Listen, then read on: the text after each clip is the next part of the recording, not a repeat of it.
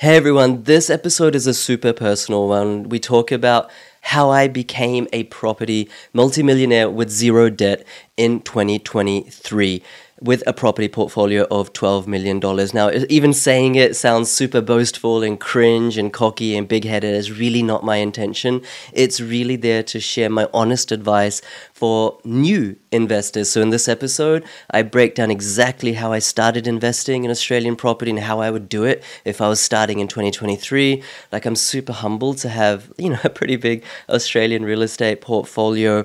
Um, once again, I'm, I'm sharing this from a perspective of, well, at least attempted humility. You know, the idea is to not convince you, but just to, to share like what's possible. Because uh, ultimately, you know, all of these numbers actually they mean nothing. Like in a sense, they mean nothing. And Bushy Martin interviews me in this episode to understand exactly why. I'm so honored to be a guest on his podcast, Get Invested. And this becomes like a spiritual conversation really quickly. Obviously, the more I flex, the more vain I am. So I don't. You know, we talk about the truth. Uh, most property quote unquote experts don't. I give my most honest advice for every new property investor on how they can achieve what I did, you know, maybe in a different shape or form. Everyone's unique. And most importantly, I think, millionaire or not, I share with Bushy my insights on how property investors can truly become financially happy. So this is like finances intersected and merged and melted with almost like meditation and spirituality and higher thinking. At least that's the attempt. Um, forgive me if any of this comes across as you know a little bit big-headed. That's really not my intention, but I hope it serves you and I hope it brings you so much value. Enjoy, guys. Welcome to the Aus Property Investment Mastery Podcast. My name is PK and I help busy people build passive income by buying top 5% growth and cash flow property and build a portfolio using data without wasting months doing research, spending weekends at inspection or catching flights, or dropping ten to twenty thousand dollars on buyers agents every single time. So if you're confused, lack confidence, and just overwhelmed with all the information and marketing misinformation available online and don't know where to start, then this show is for you.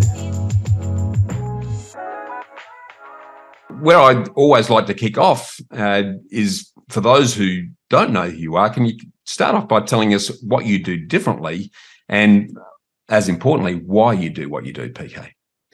Such a good question. Um, what I do differently than, and I, I assume we're talking in the property context, is, you know, generally speaking, everyone is trying to sell you something like sort of uh, i don't know they're, they're trying to make a quick buck and it's masked in a lot of things that make sense. The wrapper and the ribbon and the card on the present looks amazing but when you open it up it's like oh there's a box inside there there's another box and the actual present's just like tiny little thing it's not really substantial so what i, I do different is i actually just give the contents of the box first and I let the people wrap it themselves. And what I mean by that is I'm so big on education. I know you are bushy as well with this podcast and other places as well. But yeah, I, I don't know if it can be my claim to fame, but there's literally more than 600 videos on YouTube, hundreds of podcast episodes, a community on Facebook with over 30,000 people. I just love educating. And if people vibe with me, then I help because they've already know, they already learned so much for free. So that's kind of like my point of difference and why I do what I do. I mean, we could write a novel in this, and I don't profess to be like someone that you should look up to or anything like that. But property for me has changed my life. It's um, I can talk about it emotionally if you want me to, but it literally has changed the the course of um, the life of my myself and my wife. And like my son, he's four years old the opportunities that he's going to have in life because of what property has done for us are the opportunities that I never had when I was four years old. Okay. So, like for me, I'm always so grateful to property. And as corny as it cheesy as it sounds, and of course, you know, nothing is a charity. So it's like, okay, why not just give everything for free? Nothing's a charity, but I try to do my bit in terms of just giving so much free education so that people can do it themselves. Okay. By themselves, for themselves. And if they need help, they can reach out. But absolutely, I love it when people do it for themselves, by themselves, even without my formal help.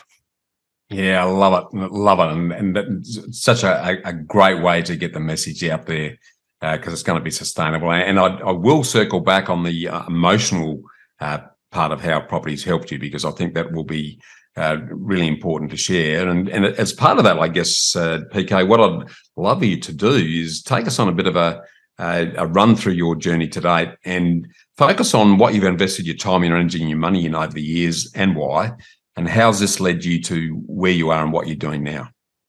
Sure. Pro- probably I don't know if it's uh, sensible to to start in high school, but I'll just briefly start there because I am a second generation immigrant. Well, actually, I was born in India, um, but we moved um, to New Zealand when I was four, so it's kind of in the middle.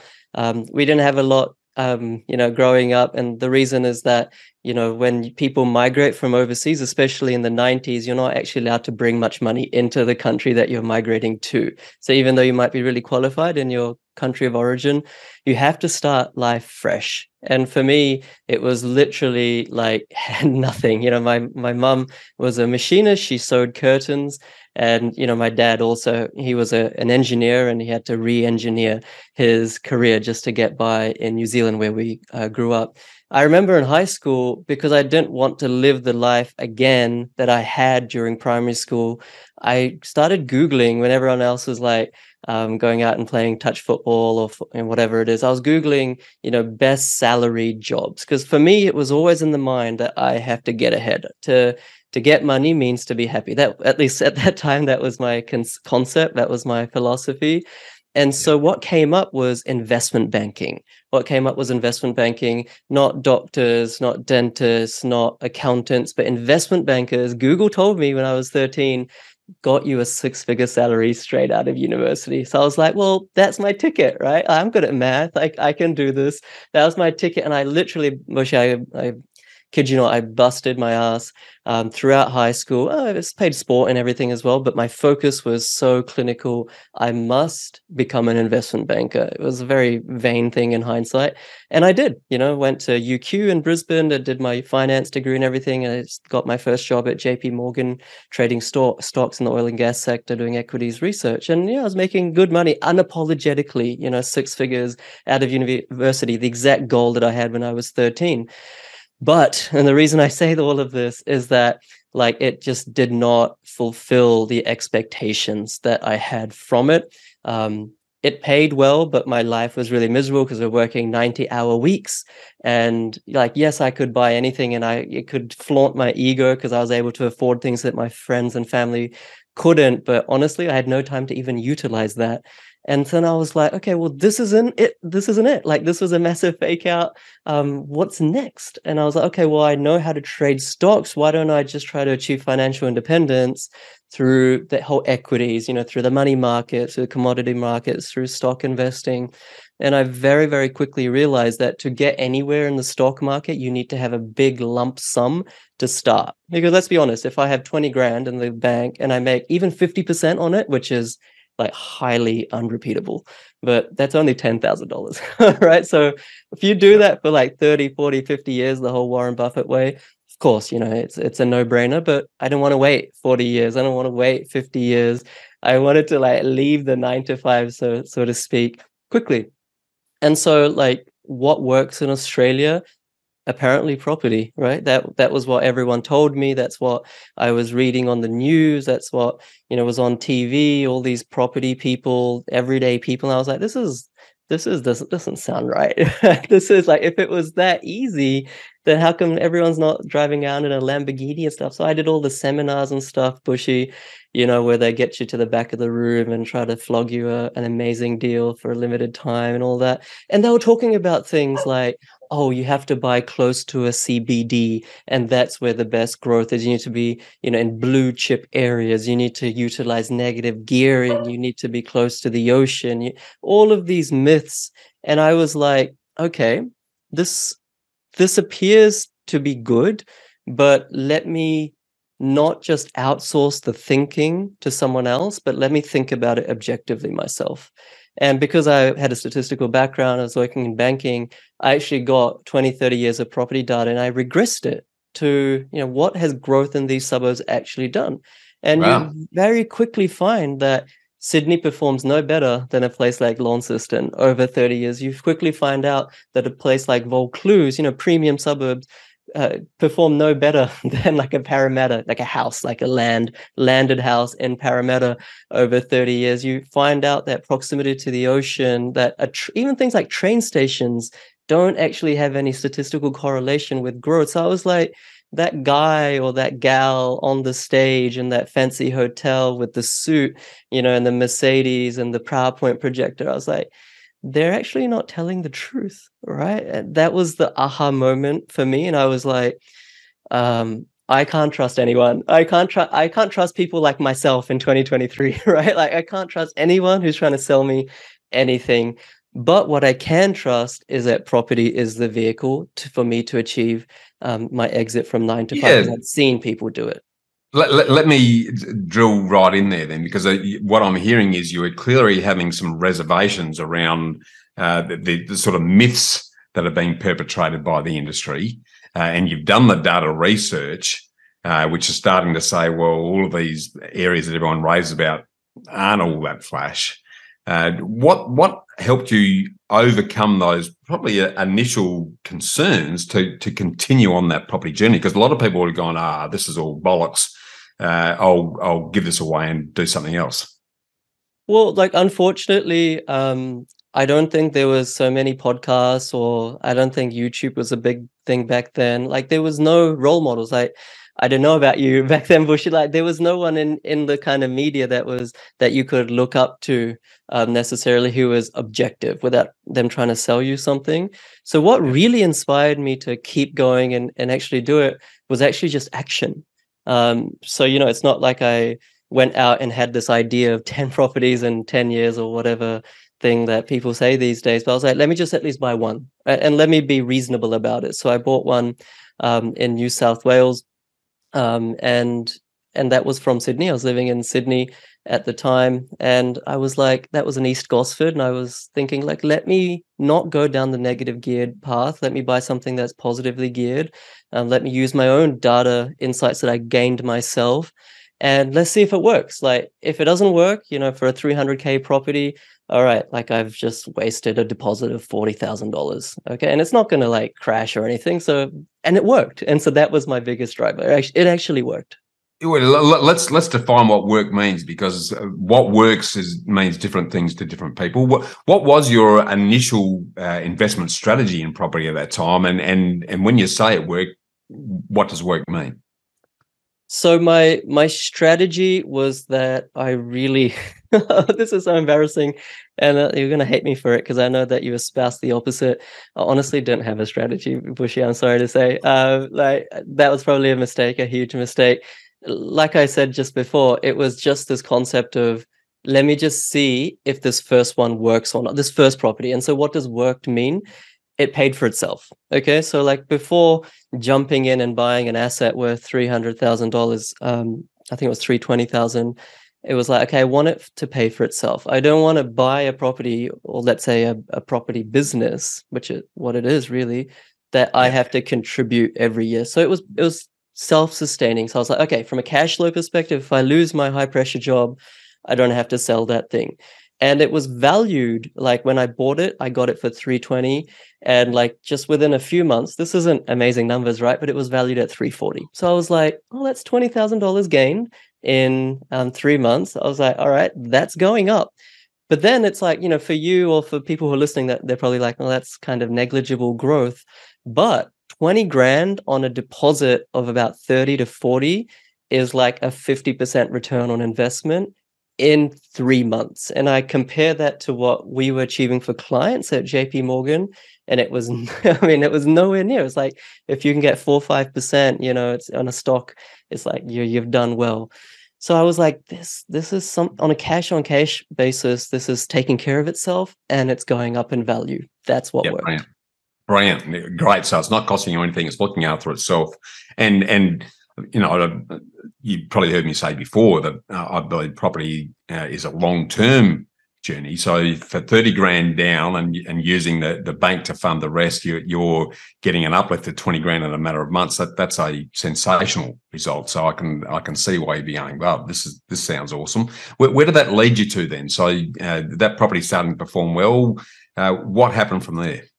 So then I got ex- I started to get excited, right? Because you kind of catch the property bug. Like in anything in life, when you're sort of onto something, even if it's like when you start playing tennis and your your forehands start consistently going in, you feel rejuvenated. You feel a little bit exhilarated. By the way, mine don't consistently go in, but um, it was like there's properties. There's something in this whole property thing. Um, and so then I, we moved back to to Brisbane. Um, I got a different job, something a little bit less high pressure, and I continued. So I was like, this formula worked. I tried to refine it a little bit. So I added more data factors that I was looking at, and it pointed me towards this suburb, infamous suburb in, in Melbourne or Greater Melbourne called Frankston. Um, and this was in 2012, right? And so what was next was like, okay, I had never like been to Frankston, but by calling local property managers, much I had like I'd done for in Gosford, they did all the inspections for me. They told me the best and worst parts of Frankston. Maybe it's good that I didn't go to Frankston at the time because maybe I wouldn't have invested. But once again, I bought for 315. It was valued at 340 after a few months. So um, on a cash on cash basis, like that's pretty good. The rent was 310, so it was kind of paying for itself. So I was like, oh damn, like this is yeah, now now we're starting to repeat this, right? And I, then all of a sudden I was starting to formula a strategy. I was like, how many of these can I buy? Then how long do I have to wait for them to like marinate in their equity, go up, and then in the future I can sell some and live off the rest? Of course, borrowing was much easier back then. Let's be honest. It's um it's yeah. not quite like that anymore. But that was where the strategy started to form in my mind. Yeah, love it. So, where did that lead you to? And and what I'd love for you to share with us as you continue on this journey is uh, how your uh, strategy started to evolve and change as you as your knowledge increased and your experience increased. And and what were some of the the highs and lows that you experienced? Because uh, as we all know, it's the particularly the challenges that that we get the most learnings out of. Can you take us through some of that? Yeah, for sure. So I, I did one more property before I started to have some failure.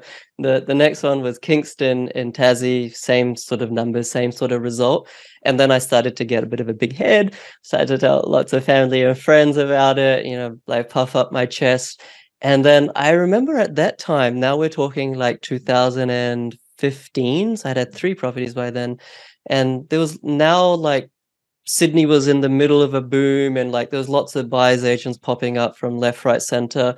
And everyone was talking about Cairns and how there was this big Hong Kong magnate that was buying a casino in Cairns and about how it was going to boom, big infrastructure.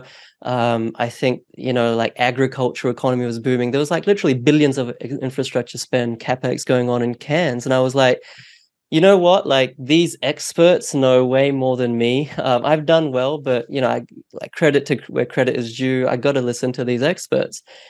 I bought a property in cairns and that was the single biggest mistake of my buy and hold career because like it literally I, what did i buy it for? I think i bought it for around 400000 and save and except the last two years like a covid induced boom you could say in cairns it was it was literally flat and it was costing me not so much, maybe like a thousand, two thousand dollars a year. So I was, you know, my, that was the biggest failure. And of course, it didn't, get, didn't send me bankrupt or anything like that. But for me, the the learning or the failure is always uh, two things. Uh, from a practical perspective, always rely on data like microeconomic data to the LGA that you're focused on, to the suburb that you're focused on, more so than emotive um, you know, news article stories about big capex spend, about big, you know, like the headline, the Cairns to boom, this and that. Just, just kind of like forget all of that and focus on the data. That that's the mistake I did. I I forgot about how I had made money um, to date, and I I just kind of got carried away. I made a long term decision based on a short term emotion, and yeah that's probably not the best way to live life and the second challenge or learning for myself because um, i still planning to learn i still have plenty to learn is more from a psychological perspective you know like no one really cares about your money as much as you do. So even though at that time podcasts were becoming really um like yeah really famous like property podcasts what i almost did was listen to hundreds of them and see what the intersect was of what most experts were talking about. I'm like okay on the outliers experts might be wrong but everyone's talking about this everyone's talking about that therefore i must invest that way and i must invest there. And honestly they no one they don't even know that i made a mistake right? They don't care about me as much as i care about myself. And I, I can honestly say that as well. Like, even though I produce YouTube videos, to my audience the audience cares about themselves more than even i care about them. That that is the kind of principle um, that i learned from from that fairly fairly big blunder the opportunity cost of that was immense because i could have invested somewhere like in sydney and rode the next two years of the boom Interesting. So yeah, that, that's really good. So your knowledge is increasing, your ego is starting to deflate a little bit, which is often blinds us uh, to what's really going on. You're starting to ignore the the politics uh, as like uh, property politics because there's a lot of puffery that goes on around what's going to happen, but until it's actually committed, doesn't mean a thing. Uh, where where was your vision starting to head then in relation to your ongoing strategy? Can you take us take us from there? I kind of got to the conclusion from that point, uh, Bushy, that even though I had a lofty goal, um, you know, to retire by an X number of years on X income, as as we all do, um, that it's not that I will rise to the level of my goals. Goals are important. Goals are potent, especially if you write them down. But I wasn't automatically going to rise to the level of my goals, but rather I was going to fall to the level of the systems that I had around myself. And so it's it's great to kind of go and, and dream, but I mean a dream is just a dream unless you have a system to get there. So I kind of fell back for for want of a better word um, to the systems that got me my first three properties that were still doing well. And i just refined that f- further and further. Now with a i suppose like you put it more of a modest or humble outlook because i'd i'd failed right? Like it wasn't a foolproof thing in property investing. It's definitely not and so my my next steps were to just rinse and repeat that and then i kind of thought let me get into development a little bit you know can i speed this up you know do i really want to wait 20 years um, before i uh, start working. You know, I was a little bit greedy in that sense, I guess. Can development fast track that? And so I got into a little bit of development. It it made money, but once again, like let's let's be honest, development wasn't the pot at the end of the rainbow either. And and I'll, I'll very quickly take you through some numbers. So like we did a project in Coorparoo in, in Brisbane. It was a corner block um, with two, uh, sorry, with a, a granny flat at the back, old house. Um, we renovated the house, subdivided it, lifted the granny flat, chucked it away, or we sold it actually for fifty thousand, and built two townhouses at the back. You know, when when a property expert comes on and tells you about a project like that, everyone's just like salivating. They're like, "Oh man, that there must have been like so much money in that. Like, you know, you're so intelligent, this and that." But honestly, that that ran over by more than a year um, than what it should. It cost more than a hundred thousand dollars more than what we had expected. We made about two to three hundred thousand dollars, but it took three years. So yeah. you know, on the face of it, it's like, oh man, oh, you did development. You know, you, are accelerating your property journey, but it was like mm, it was a lot of effort, a lot of sleepless nights, a lot of headache. For yeah, it was. I mean, it was profitable, but was it really worth it? I'd I'd probably say just. You know what I mean?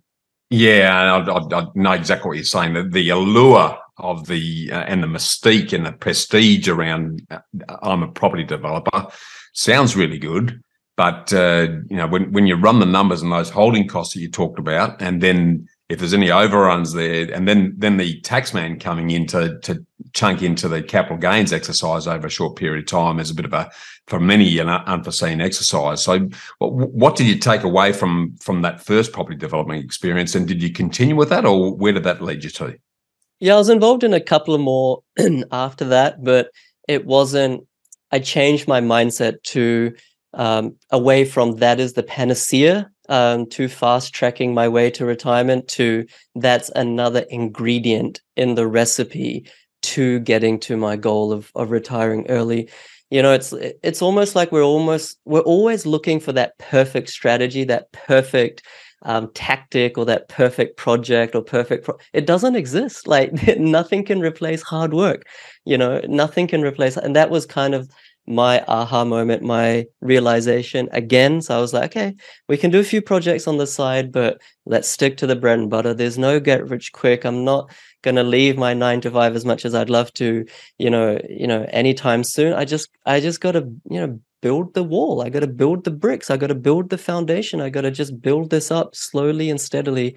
And and honestly, like that's that's the truth. I'd love to say, you know, I had I figured out this amazing method of like this and that, and you should follow me, and like I'll get it didn't exist, right? It was like it was a lot of um it was a yeah, it was a lot of naivety, it was a lot of vanity, and in hindsight, um, I'm glad I went down it. But property investing takes time, takes effort, it's worth it, but not there's no short-term results. Yeah, I 100% agree. And I, I think, and this just um, doesn't revolve around property, but I think we now live in a world of total impatience. That's, that's, I mean, we live on our iPhones, so we've got instant everything. And the downside of that is that rather than embrace time as our friend and then let allow time to do its work, we're in such a gut busting hurry to make it happen yesterday that we, we don't see the wood for the trees.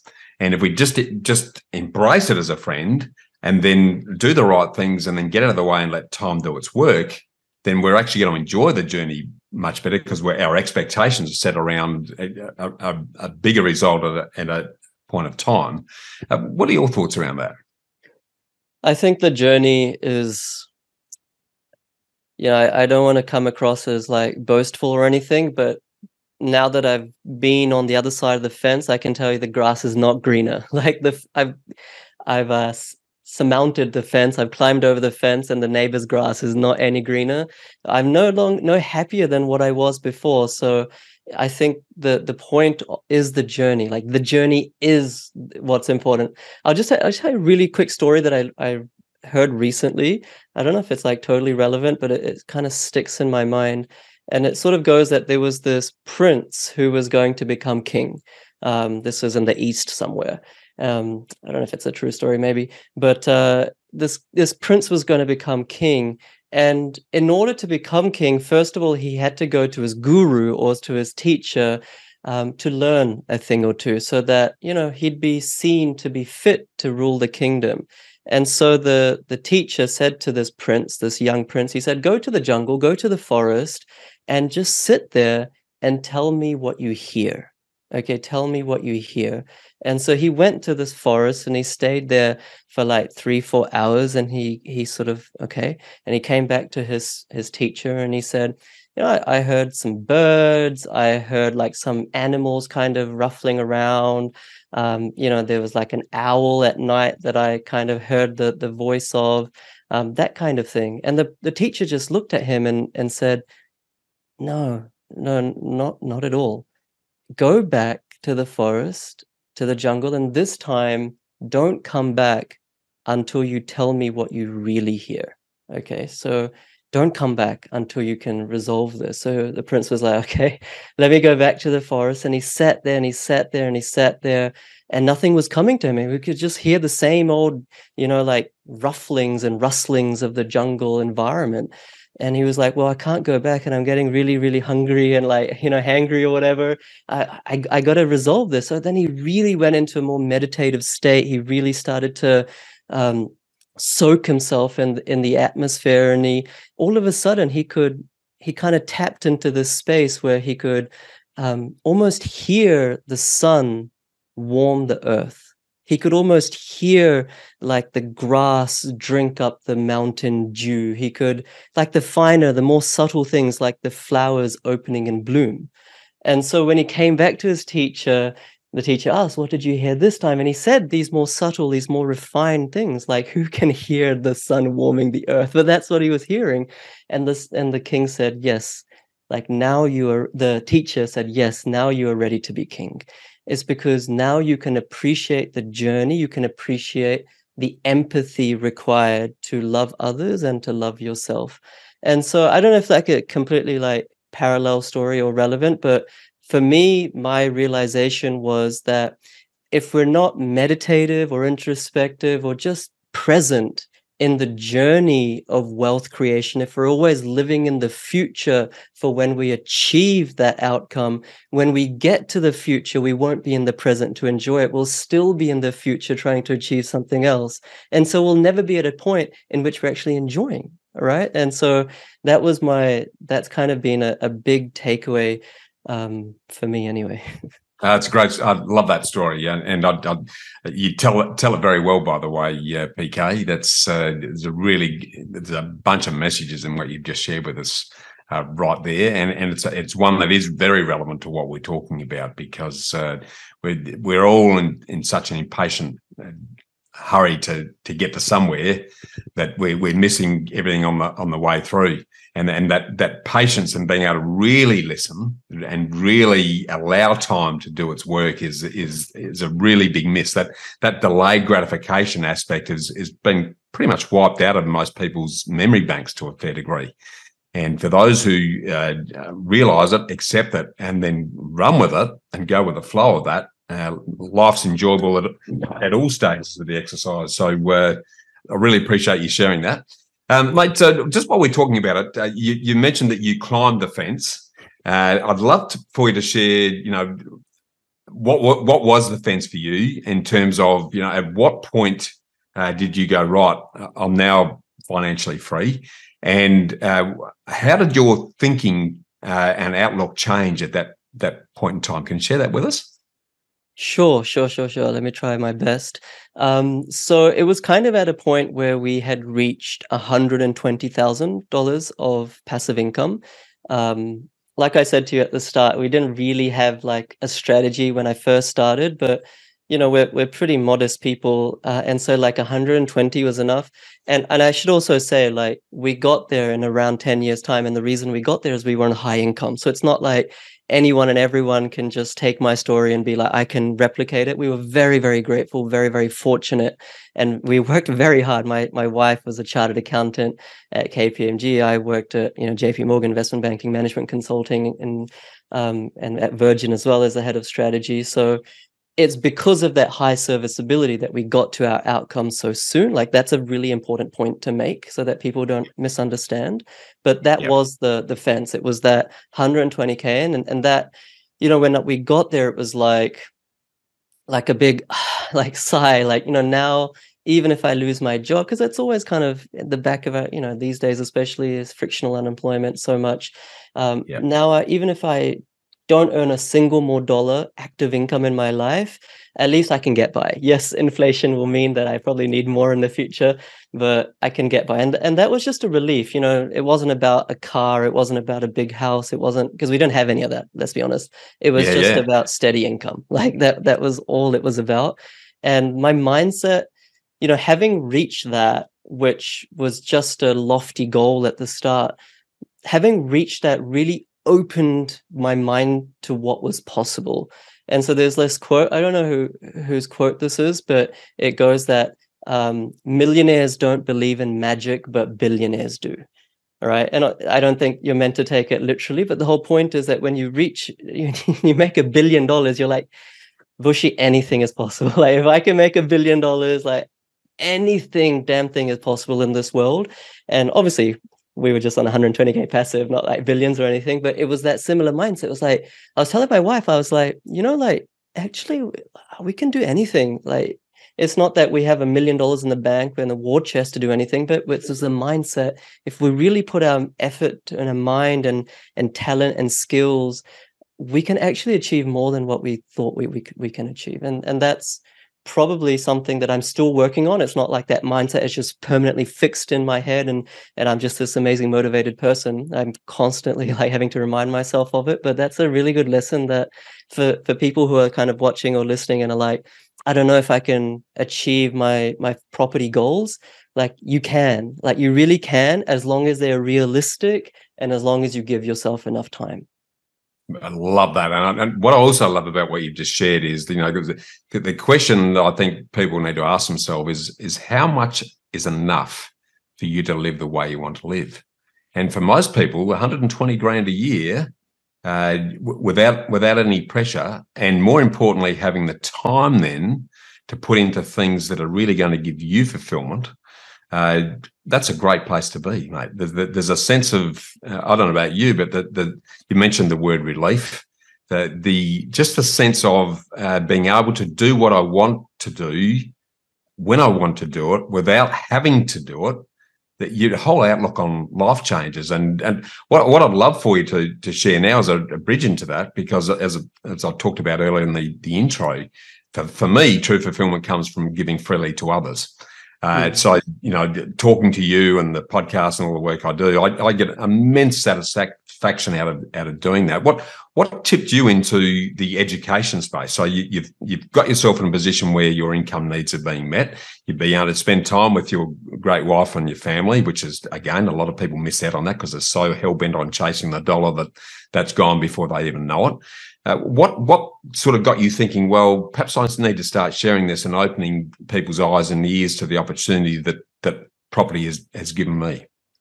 Yeah, um, for me, it was like almost like a sense of gratitude. It's kind of weird to say because property isn't a sentient being, but like a grat- a sense of gratefulness to Australian property. So I was like, this has genuinely become my passion because how can it not? You know, if if you if you get to your goal and you it gives you that sense of relief it becomes your passion whether you like it or not. And so i was like but how can i best help people? And like i said at the start like i'm not some sort of um, saint or anything like that but i was like when i first started there was so so many people out there to just empty my pockets and i i saw through them using i mean i was lucky i, I kind of did the data analysis and i saw through it and I sort of came to this realization, and then I've been kind of marinating in it in my mind lately as well. Is in the world, 10% of people think, 20% of people think they think, and then the balance, 70% of people rather die than think. Right. So I was like, you know, these 70% of people, they rather die that they're not really property investors. Like they're not kind of built for maybe this game. But it's the 20% of people who are like innocent. They're thinking they're thinking because they're trying to follow the experts, quote unquote. They're trying to read these books. They're trying to uh, consume this content. They're thinking they're doing the right thing, but actually they're just re- they're consuming recycled garbage because a lot of these professionals, quote unquote, they themselves haven't achieved what they're professing. They uh, haven't tested their theories. They're just trying to sell you like a course or a program or a buyer's agency service or some, you know, flash off the plan apartment, house land package. So my kind of passion became to help people who I was when I started, those that 20%. The people who know how to think, like they're all good. Like they don't need me, right? They don't need anyone. They already know how to think. They already know how to see the forest from the trees. Uh, like, like, you know, for example, yourself, we were talking about that before we hit record. Um, but those 20% of people, unfortunately, they're the ones that get taken for a ride. They're the ones who their dreams are elevated to uh, unrealistic proportions and then the reality isn't you know quite that and they they just get disappointed because of spruikers and this and that. Um, and even well well meaning um, property professionals who aren't really out there to hurt anyone but they just i don't i really don't want to come across as arrogant but they're just not competent at what they're doing right? And so it's this concept of teaching those who think they're thinking but actually are just following sheep yeah, really good point there, and it's. Uh, I think the, as you say, the, the disappointing outcome of a lot of that, if they've had a bad experience it's like wash their hands, walk away, never do it again, and miss out on the immense opportunity that property is going to give them if they just stay the course, learn from it, dust themselves off, and go right. I'm not going to do that again let, let's keep refining this. It's a bit like learning to walk. You know, if we if we gave up the first time we tried to stand up and and decided to stay in nappies and crawl for the rest of our lives, it's it, it's no different when we put it in a property context. But for so many who have a bad experience early that jaundices them to the point where we're going, well, that's it, I'm out. Uh, I, I love that you're now uh, sharing information that's going to enable those people to go, okay, well, this isn't working, but there's a reason this is not working. Now I understand what that is. Now I can correct my action and do it differently going forward and still uh, achieve uh, the, the, the goals that they have uh, longer term. So love that. Before we sort of dive in full depth into uh, more of what you do, I'd love for you to share. And this doesn't have to be a property exercise, but what's been your biggest challenge in life so far, and and uh, what what learnings and changes have come out of that? Uh, it's a really easy one to answer. And the biggest challenge or um, thing that I have struggled with or I still st- struggle with is expectations. I have this kind of formula that I'm trying to um, brand in my in my head, and it, it goes that happiness is reality minus expectation.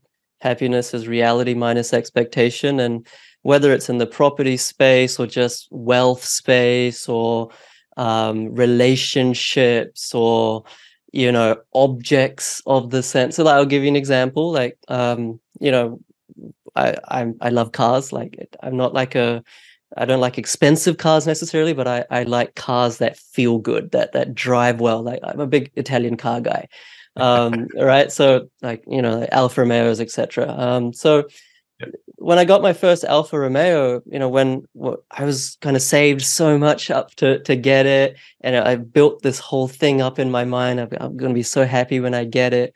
And when I got it, it was like I was happy for a while, but then that amazing car for me, it was a Giulietta. Wasn't it? terribly expensive, a 2013 Giulietta. That happiness didn't last very long, and so for me, it was like what happiness truly was was the idea of being happy when I got that car rather than the actual relationship between that matter, that car, and myself over the long term.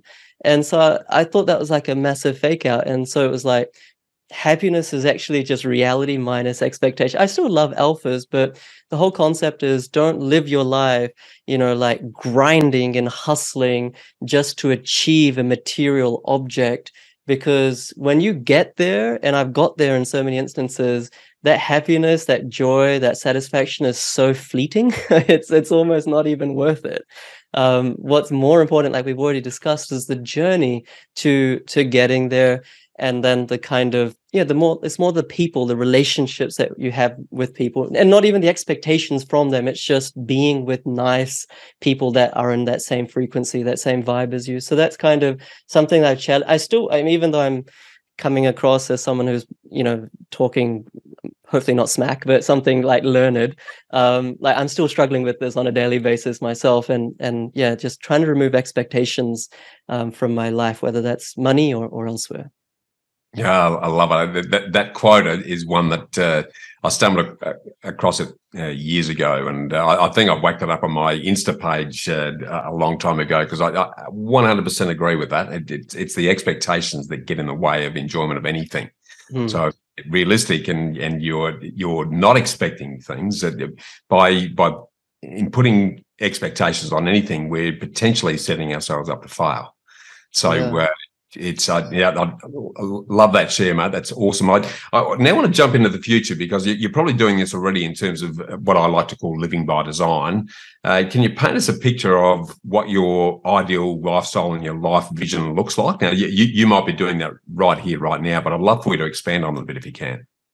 Yeah, sure. Um, yeah, it's I mean, it's a bit like what you said. I'm trying to live um, in the present and the, my ideal lifestyle. Um, you know, I'm I really really grateful, and this is what I've worked so hard for. I normally spend the mornings with my son, um, you know, up until about twelve o'clock. He's four years old, so we go um, he, little kickers, which is like a football thing, tennis, gymnastics, you know, so many different activities, and that's really like for me, you know, these days kids become teenagers probably by the time they're eight. So I was like, let me just like have the most valuable time with him while while he's young so that when he does go through those experiences like my dad was there. He spent time with me. He loves me. And you know they'll always come around. So like for me that's the the most important thing in in my life. And um, the other thing is just always um, being connected with my wife. Like you know we worked really hard to get to where we are. It's been a, a joint effort um, not only practically, but we also used her serviceability a ton. Um, and she's just been such a support. So yeah, I just I really just like to spend my days um, mostly in the morning with my son, and then the rest of the day um, with my wife. Yeah, with a few hours sprinkled in in the middle for for work. That's that's my lifestyle. We live here on the Gold Coast, and never thought we would. Um, but yeah, next to the water, and I just I, I, I'm just counting my blessings. Love it. Is there is there anything unfulfilled in in that uh, lifestyle that you are still striving to achieve that you'd like to share? I think it's all it's all in the mind. I think it's all in the mind because um, once again, this I know this is a property podcast, and I don't want to go too philosophical on you, um, Bushy. But you know, some of the happiest people in the world are those who not, have nothing at all, and you know, some of the most unhappiest people in the world are, are those who have everything, seemingly in the world. So for me, the uh, and I, I don't want to come across as a, a try hard saint or anything, but I'm I'm literally just trying, trying, trying to to go internal to to improve my mindset, um, to improve my heart set, if if I can use that term, um, and and really have a a more organic, nourishing, fulfilling, and authentic view of the world because obviously the world is a reflection of your own consciousness. If i can improve my own consciousness in the way that i try to tackle greed in the in the way that i try to help others in the way that i try to limit my own arrogance and try to lift other people up in, instead of myself then i know i'll be happier. So I, i'm trying to do that. Love it love it. I i worked in new guinea many years ago where uh, PK, and and there was a I, I was working way out on the remote coast, the northeast coast of New Guinea, and there was myself and a Kiwi. We were doing a designing and building a wilderness safari lodge, and I'll never forget one of the locals and uh, one of the elders in that village where we were. He was a fisherman, and he he pulled me up one day and he said, "Yeah, I wasn't called Bushy, I was Bushy Junior, but everyone knew me as John, which is my Christian name." And he said, "John, I don't understand you, white fellas." You spend all of your week busting your guts to do for maybe one, possibly two days a week, what I get to do every day of my life. And it's like that, that really stuck with me. I mean, that was a long time ago when he said that. And I was like, you're absolutely right. And we, uh, we've sort of got it all twisted around the wrong way. But, um, yeah. mate, if, if I had a look, if you, if you were to start out again, uh, would you invest in anything differently? Um, such a good question. I mean, I I didn't. It's not like I just picked the perfect path or anything at all. As cheesy as as this may sound, I think I would invest more in in connecting with people who have done what I wanted to do and put myself outside of my comfort zone to do that. And I, I don't mean like a, a property guru or, or mentor that I pay a hundred thousand dollars a year or anything like that, but rather just like an everyday person who's, you know, has a family, has achieved, maybe they're 40, 50, 60, whatever that is, they've achieved what I want to achieve, to like just pick their brains more. Because if I had done that, then I could have fast tracked, I could have expedited some of the mistakes that I'd done, or even if I didn't make huge mistakes, just you know like just optimize the way that I, I live life you know from a property perspective but also otherwise. So yeah i think i would invest more in just making a concerted effort to be less shy and and just reach out to people who I admire and and strike conversations. Even if they just reject me it's like okay we'll just go to the next person. I think you know people with experience can can teach us stuff that we can't learn in in any book or course or anything like that Great, great suggestions there, mate. And that's something that everyone needs to take on. And what, what's the worst people someone someone's going to say? No. Uh, exactly. It's not, it's not, life ending, as you say. It's like dust yourself off. Let's just keep asking. No, absolutely. And there's so much wisdom in this world because we we live in a, a, a civilization now that almost turns our back on the elderly. Mm. uh, particularly in the in the Western world, which is very sad, I think, because the wealth of life wisdom that they carry with them that we are missing out on, and and and almost if if you're too old, you're you're you're past it. Whereas we we we reversed that and thought, well, they've lived what we've done. Uh, we can shortcut this process and draw on their wisdom to avoid some of the mistakes that I'm probably about to make. What a better world it will be. So uh, again, I don't want to get off on too much of a tangent either, but I, I, I'm, I'm continuously disappointed by the fact that we don't respect our elders enough and draw on their wisdom to help our own journey. So, love that. Uh, it's probably a good segue here because I, I, now want to sort of dive a, uh, a bit deeper back into the property uh, subject. And I'd, given that you uh, help and talk to a lot of people uh, on the journey, I'd, I'd love for you to share what are some of the major mistakes that you see uh, investors making or, or potential investors making? Um, I think it comes back to that uh, whole concept of 10% of people actually think and 20% of people think they think. So, like, I've been very fortunate to have, you know, work with um, like thousands of investors now, and I consistently see that in their portfolios, because I have privy to their portfolios, I consistently seeing bad property purchases. You know, it might be hugely negatively geared, not anticipating rate rises. It might be just languishing in terms of growth. It might be in a mining town. It might be unnecessarily negatively geared to try save tax. And the thing is, it's not that they've like made these decisions themselves. It's these properties, these dud properties, eh, for what have you. It's been made for them by property investment professionals. It's been made from for them by the like a a, course guru, much like myself, or like a buyer's agent, or um, you know, even people even worse than buyer's agents who are getting kickbacks from developers for for selling you a brand new stock, and it all sounds great, and it's all about retiring in seven years with a depreciation and living off the equity. And it, that that's been that was like genuinely my surprise. It's like these mistakes haven't been because they didn't know anything and they just bought in their backyard. It's not been because they listened to a friend although that stuff exists but it's like the mistakes are because they went with the wrong property professional. There's lots of good ones out there as well don't get me wrong and you have plenty on your show but I don't know if this is a fair statement, but in my experience, having looked at these thousands of portfolios, I literally know every buyer's agent and where they're buying at any time. Most of them, more than 50%, really don't know what they're doing. Mm, yeah, well, I'm going to come back to that in a minute uh, because I think it's uh, it's something that we really do need to dive into. Uh, on the flip side of mistakes, then, uh, given uh, your own experience and, and what you've seen in others uh, so far, what do you believe are the actual keys to successful investment and why? I think the key um, to to any successful investment is to know it inside out.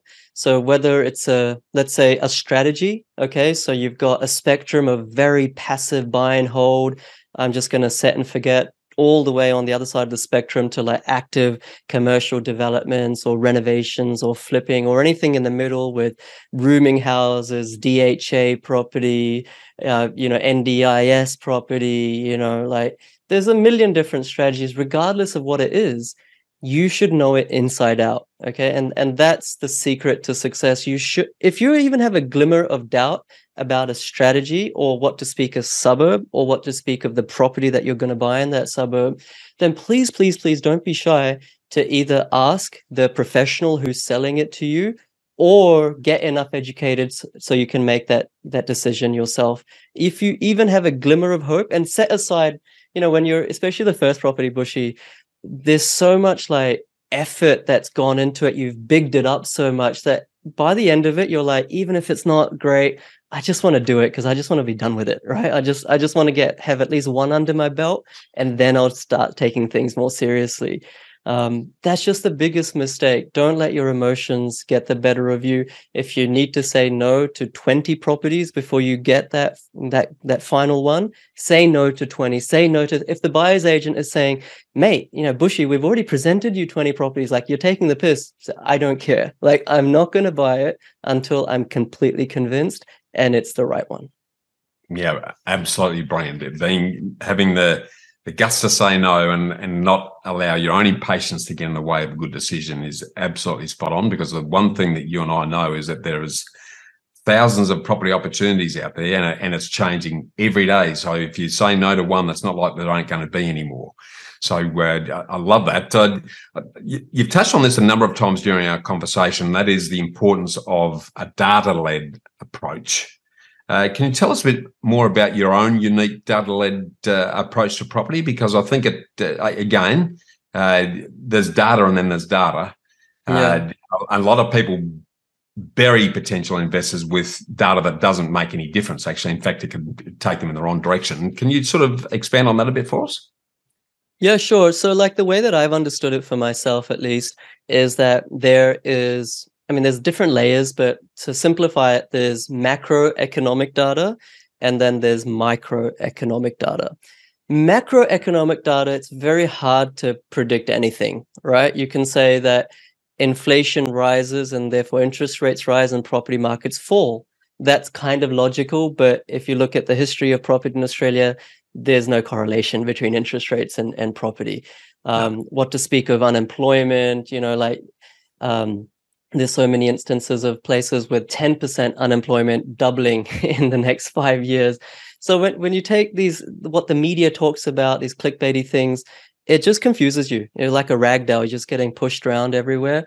So yeah. what I try to ex, uh, be an expert in is microeconomic data down to the LGA, what we call SA3 to use an ABS term, or ultimately suburb level. And this is where you can actually start drawing more concrete and conclusive inferences between historical and forward looking data and predictive capital growth. For example, um, a really simple statistic like stock on market. Stock on market suggests that in a suburb, of all the properties, how many in terms of percentage are for sale?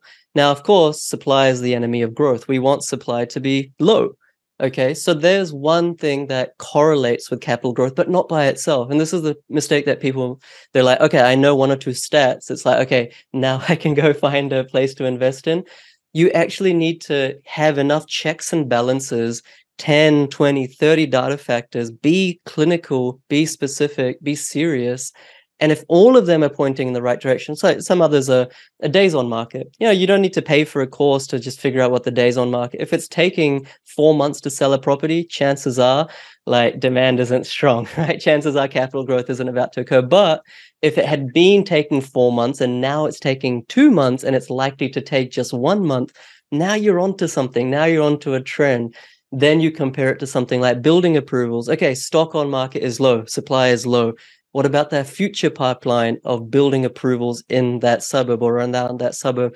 If that's huge, then the current growth that that suburb is experiencing is going to dissipate very quickly. But if there's no pipeline for any more developer activity, then that current pressure in the environment in that market, that environment is going to last. So there's so many things you can you can ascertain that with both uh, macro and micro. But really, the in my experience, the to geek out for a second, the statistical correlation using a, a multi-linear methodology is more statistically reliable um, at a microeconomic level.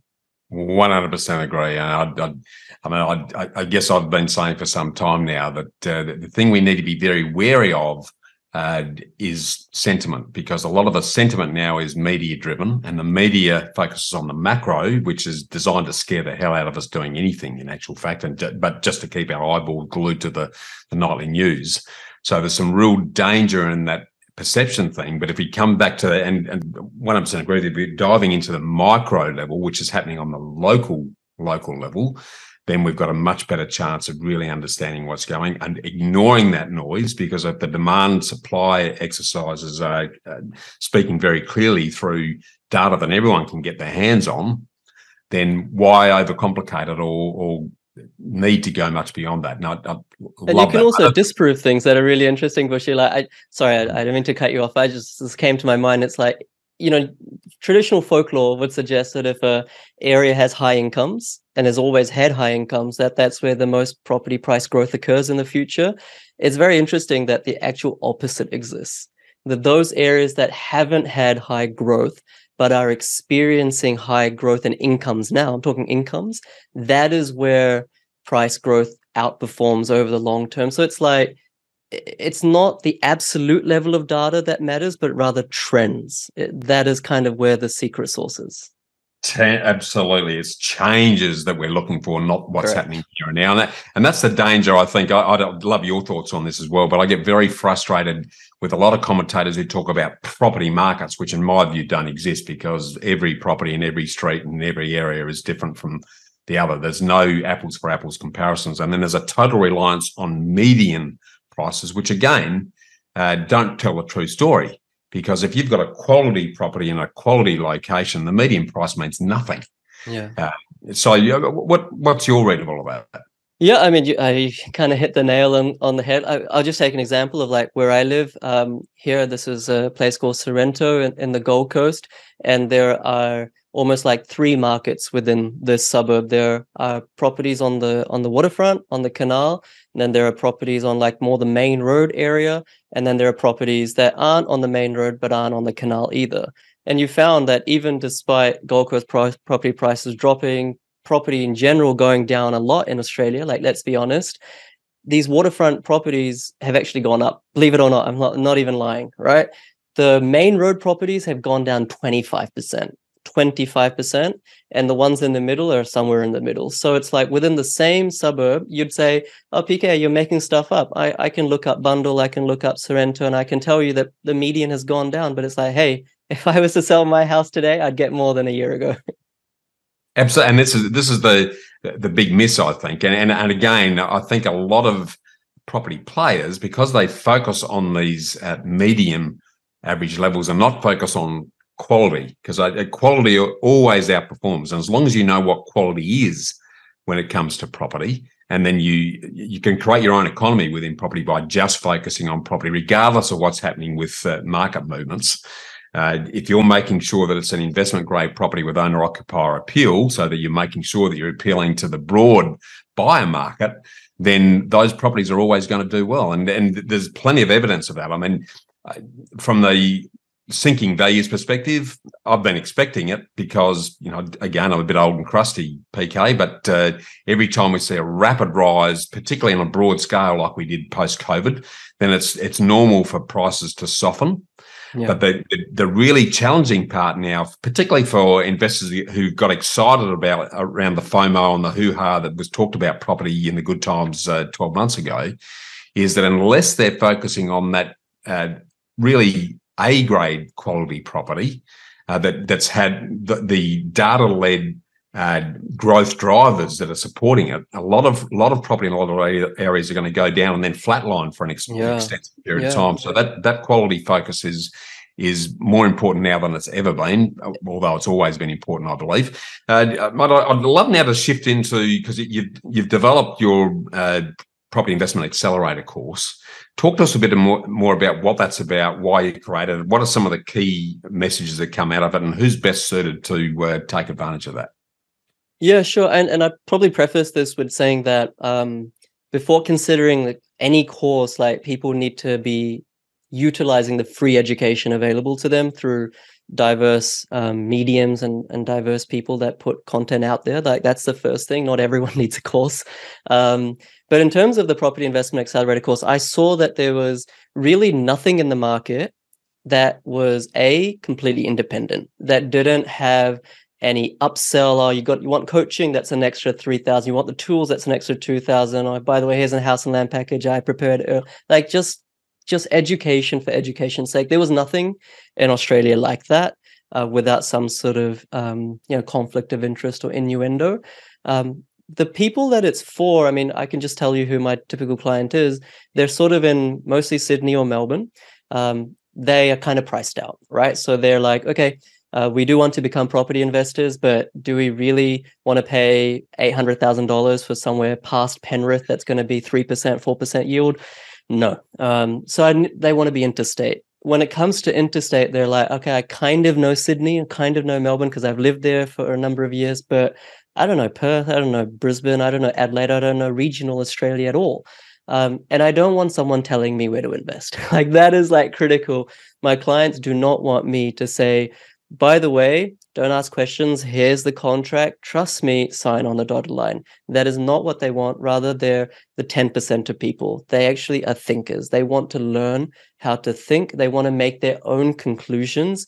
The right strategy, you know, for them, the right suburb, the right property, how to negotiate, how to get it perhaps a little bit under market value, sharp price, how to do all of that without catching a flight you know through local property managers you know people on your team that are working for you not against you for free you know that's that's really important.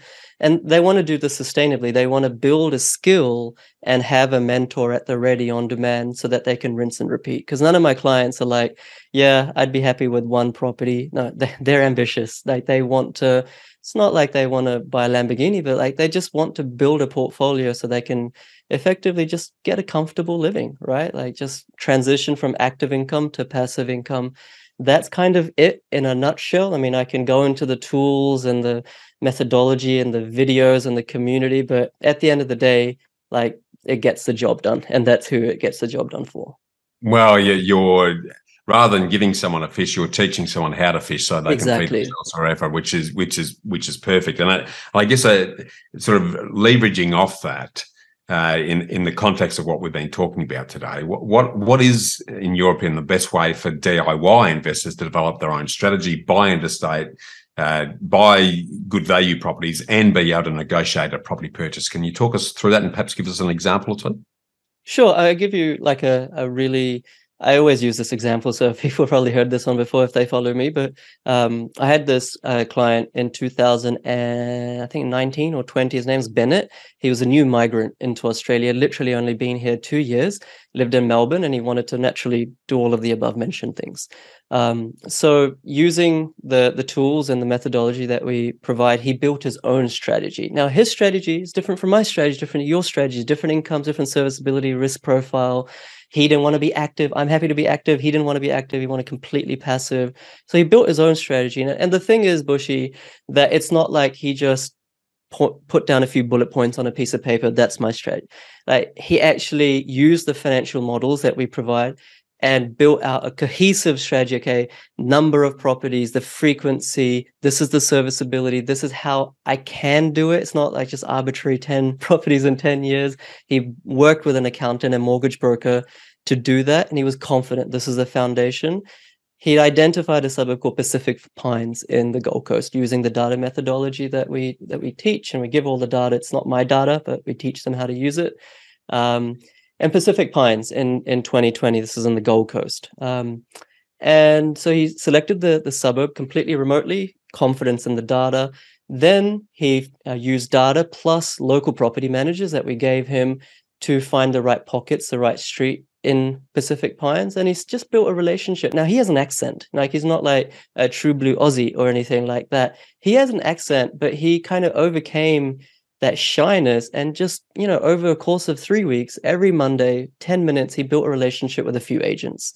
And one time this agent called him on a wednesday and she said look there's this um, couple who live in this property. They want to um, they want to sell it because they're having some issues domestically. They don't want it to be public. It's kind of embarrassing for them.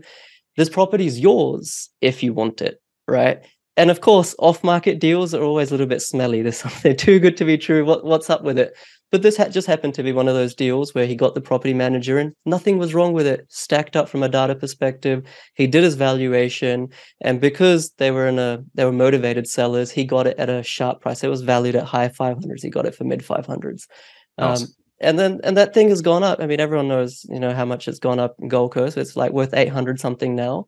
Um, and like what what really what I'm really proud of is that this was a guy, Bennett, um, that knew nothing about property before, but he was willing to go outside his comfort zone. He was willing to pick up the phone. He was willing to trust data, and and he back tested it to make sure that it was it was legit. He was willing to lean on the team around him, like conveyancers, like building and pest inspector. I mean, he didn't catch a flight up to up to the Gold Coast. He was, you know, the building and pest inspector, the property manager did all the due diligence for him, and like it's just happy days since then. So like that that's kind of what we do. And i think i should also make this point that anyone can do this. Like you don't actually need to do my course. You definitely don't need a buyer's agent. But anyone can do this. If you have the wherewithal with data you can pick up the phone talk to local um, property managers. You can buy anywhere around australia high growth high yield properties. Um, but to take your analogy just one step further the fishing, um, I find that some people, you give them all the tools, all the knowledge, they have that fishing rod, they've hooked the fish and they're reeling it in, but it's just like a really big fish. Sometimes they just need an extra pair of hands, like on that fishing rod, to just to help, you know, pull it in and that helps them with the confidence just that extra assurance that they're doing the right thing and then would you just kind of get that fish over over on top of like the platform that you're on the jetty or whatever then you can let go of the, the fishing rod and they're like i did this myself and that's a really cool feeling Love it, love it. Uh, we uh, we've touched on this subject a little bit, and and and what I like love about what you've just shared there it, it's definitely important to have good independent professionals who don't have a vested interest, like the property manager, like the building inspector, like a good mortgage broker who can help you with capacity, uh, like a good accountant who can and help you with entities and all the rest of it. The the uh, the outlier here to some degree that we've spoken about a little bit is the buyer's agents. Talk to us about uh, your thoughts on buyer's agents in a bit more detail and, and other property pro- professionals as far as uh, an investor's needs are concerned. Sure. And once again, I'll preface this. I have nothing against buyer's agents. And actually, um, I think we've produced more than 75 buyer's agents through the course as well. People who didn't want to be buyer's agents, but just fell in love with property, became buyer's agents. So I have a, a, tremendous amount of respect for good buyer's agents. But like I said before, I feel that most aren't good. And even if they aren't, are good, they're a bit like gardeners. So let, let's take that analogy. You know, if, if you have a garden, we talked gardening before, before we hit record, and I was spending the morning doing gardening. You know, to, to do gardening, you do need to put in some time, right? The best fertilizer is the gardener's shadow. So you need to put in a bit of time. And you also need the right tools, right? You need like the the whipper snipper, you need the lawnmower, you know, some gloves, some some tools and stuff.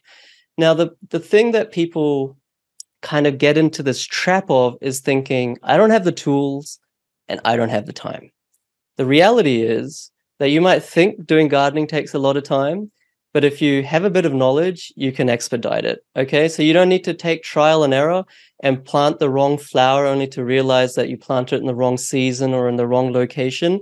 You can just go on YouTube. Not that I'm saying properties like this exactly, but you can go on YouTube and say when to plant this flower. Okay. Where, how much shade does it need? How much sun? Just with a bit of knowledge, you don't have to do the trial and error. You can get it perfect every time. And with the tools, I mean, we're not living in the 60s, we're not living in the 70s. This is 2023. All the data is online. People will tell you they have their proprietary data, that their data is somehow magical.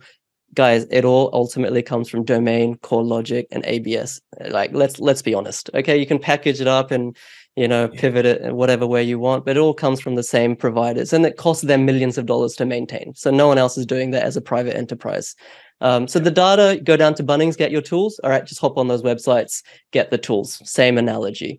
And in terms of time, all right, property investors who know what they're doing through education take about three to five hours a week over one or two months to buy a property. Now, if you don't have that, like if you don't have five hours a week, three to five over a couple of months, sure, pick up the phone, get Jim's mowing or get a gardener to come out and help you. But if you do have that time, you can do it yourself. And the thing is that buyer's agents, uh, the argument, right, is that they're professionals. Bushy, would you um, do a kidney transplant by yourself, or would you get a, a surgeon to do that? Would you get a root canal done yourself, or would you get a dentist to, to 100% of people go to the dentist, 100% of people go to surgeons. More than 95% of people don't use a buyer's agent. So, yes, they're professionals, but a different type of professional, a more discretionary, nice to have professional, not a professional in the sense that to change in the wiring in this house, I'm definitely going to use an electrician. They're not electricians, they're not dentists, they're not surgeons. All right, they're gardeners. Gardeners are also professionals, guys. Let's not diss gardeners. They're respectable people but they're not necessary. And that's my that's my philosophy. They're not necessary. The reason people use them more often than not is because all the content in Australia is consumed or or like dominated by buyers agents. They tell you if they if you don't use them, you're going to make mistakes. And I just I'm not a big fan of that fear mongering. I've in my experience genuinely found that with the right tools, with a dollop of education and just with that right amount of time, you can do it yourself. Yeah, one hundred percent agree. And and um, uh, I, am an I'm advocate of buyers agents for the right purpose and and the right one. And it's like anything. If you're going to use a professional, use a good professional because uh, there's uh, some pretty average professionals out there. And unfortunately, the buyer's agency industry, because of the way they get paid, there's a, a subconscious pressure for them to get you to buy a property quickly. Because if you don't, then they don't get paid. So I think there's some structural issues actually with the whole buyer's agency framework that gets in the way of of uh, good situations. And and certainly, if if you don't have time and you, you aren't able to invest in your own knowledge, do do the due diligence to make sure you get a good buyer's agent. But if you're going to be serious about treating your portfolio as a business, which which we've both touched on, then you need to invest in your knowledge. And once you've invested in that knowledge, and you don't need that person to do the running around because you can do it yourself. Now, I'd, I'd, I love your thoughts on that. But um, I, I, want to shift now into a bit of a your read of what you're seeing with property conditions at the moment, and because uh, there's a lot of lot of talk in in various uh, forums at the moment. You know, should I buy now or wait? And what and where are the best opportunities. Can you give us your your read of read of that? And I'll preface this by yeah. saying we're not giving any advice here sure. uh, because everyone's situation is different and everyone's needs are different. But but I'd, I'd, love you to sort of balance the equation because there's still a lot of fear out there in the marketplace. Mm. And uh, you know, a bit of a if we use a, a, a bushy Buffettism, uh, it's times like these that often the best opportunities arise because everyone's scared and paralyzed and sitting like a rabbit in front of the, the spotlights. What what's your read of the current scenario?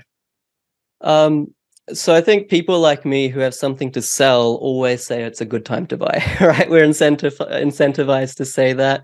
Um, I like to think about it in a more nuanced way. I think there's always locations in Australia that are worth not buying in and that there are always locations in Australia that are worth buying. And there's buying windows. You're either in it or you're not. It's quite simple. So I think the the whole property landscape, like you alluded to earlier, Bushy, like very accurately, we've just had like record price growth. That's unsustainable. It doesn't happen forever. The average boom in Australia, if you look at 70 years of history, goes for about two to four years. We yep. started at the end of 2020. Kind, it was still growing like, like last year. Let's be honest. So it kind yeah. of went for about two years. So you know, just two and a half years. Then there has to be a dip. There has to be some sort of correction. That's perfectly normal. Nothing to freak out about. Yep. At the same time, that is the macro Australian property market's trajectory. Within the micro, if you talked about a property boom at the start of 2021 in Sydney, people in Perth would have been like, what like what boom like what are you guys talking about? There's no boom over here right?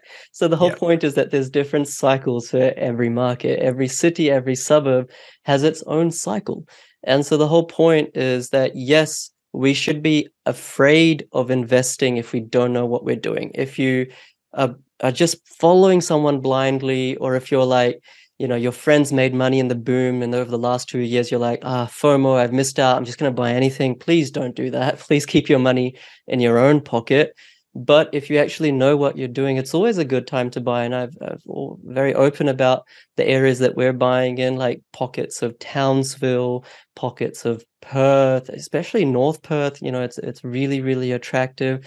And two one really cool point that you made earlier um, around markets within markets within a suburb the medians can be misleading.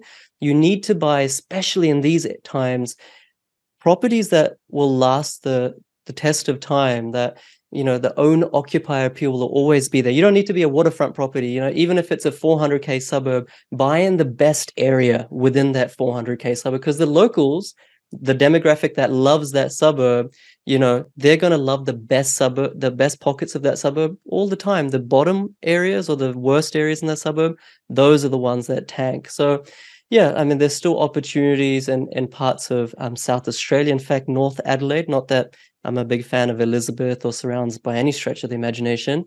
Um, but that's still growing, and you wouldn't know it if you had just been media Sydney, Melbourne centric in your um, consumption of con- of content. So, look, I, I don't think there's anything to freak out about. I'm a big believer of timing the market and time in the market. Both, I think, both are important.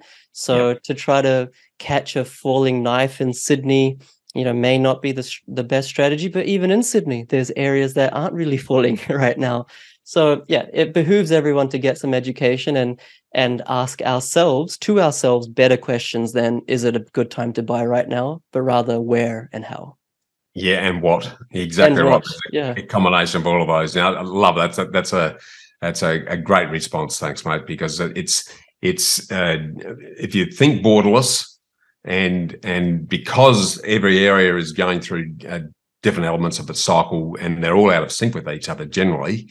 Uh, then there's a world of opportunity out there because, as you know, there's over 15,000 different suburbs and nearly 11 million properties in the country. So, if you know where to look and you know what you're looking for uh, within the confines of what your capacity is, and and most importantly, your affordability. Uh, mm. One of the elements that I say a lot of uh, investors ignore or, or put very cursory input into is what's the actual cash flow affordability this probably going to be when every cost involved in buying and holding is concerned? Uh, you know, I, am sure you do this, but I, some of the work that we do when we're helping investors, we we actually get right down to tin tacks to work out how much per week in year one, three, five, 10, 15, beyond this property is actually going to cost or put in your pocket so that there's no secrets or surprises and they're, they're comfortable that it is going to be affordable to hold. Because if you're holding a property for 10, 15 or more years, and your life changes to the point where suddenly you can't afford it and you have to fire sale a property, you've just you've just shipwrecked your whole strategy. So uh, so all of those elements are important, but Uh, we could talk about this for for hours, and uh, we will at, at, a later point. I, am I'm pretty keen to keep the conversation going because we the more I talk to you, the more I know we're on the same page in relation to uh, you know the, the quality information that people need to hear. But mate, I'm going to jump into what I affectionately refer to as the bushfire lightning round or the ambush round, which are the old yep. uh, podcast fast forward questions that you always get with a cigarette and a blindfold to answer. yep. And the and the and the time starts now. So uh, you mentioned a couple already, but what's your favourite quote and why? I think it's um, happiness unshared can scarcely be called happiness. Um, and I think that is by Charlotte Bronte, if if I'm not mistaken. Um, and I, I, I completely uh, agree with it. The why is, I've experienced it. Yeah, happiness in a own a mansion by yourself. Who wants to live that? You you need people to share um your happiness with. Love it, love it. So that's a, a I haven't actually heard that one, so that that is a cracker.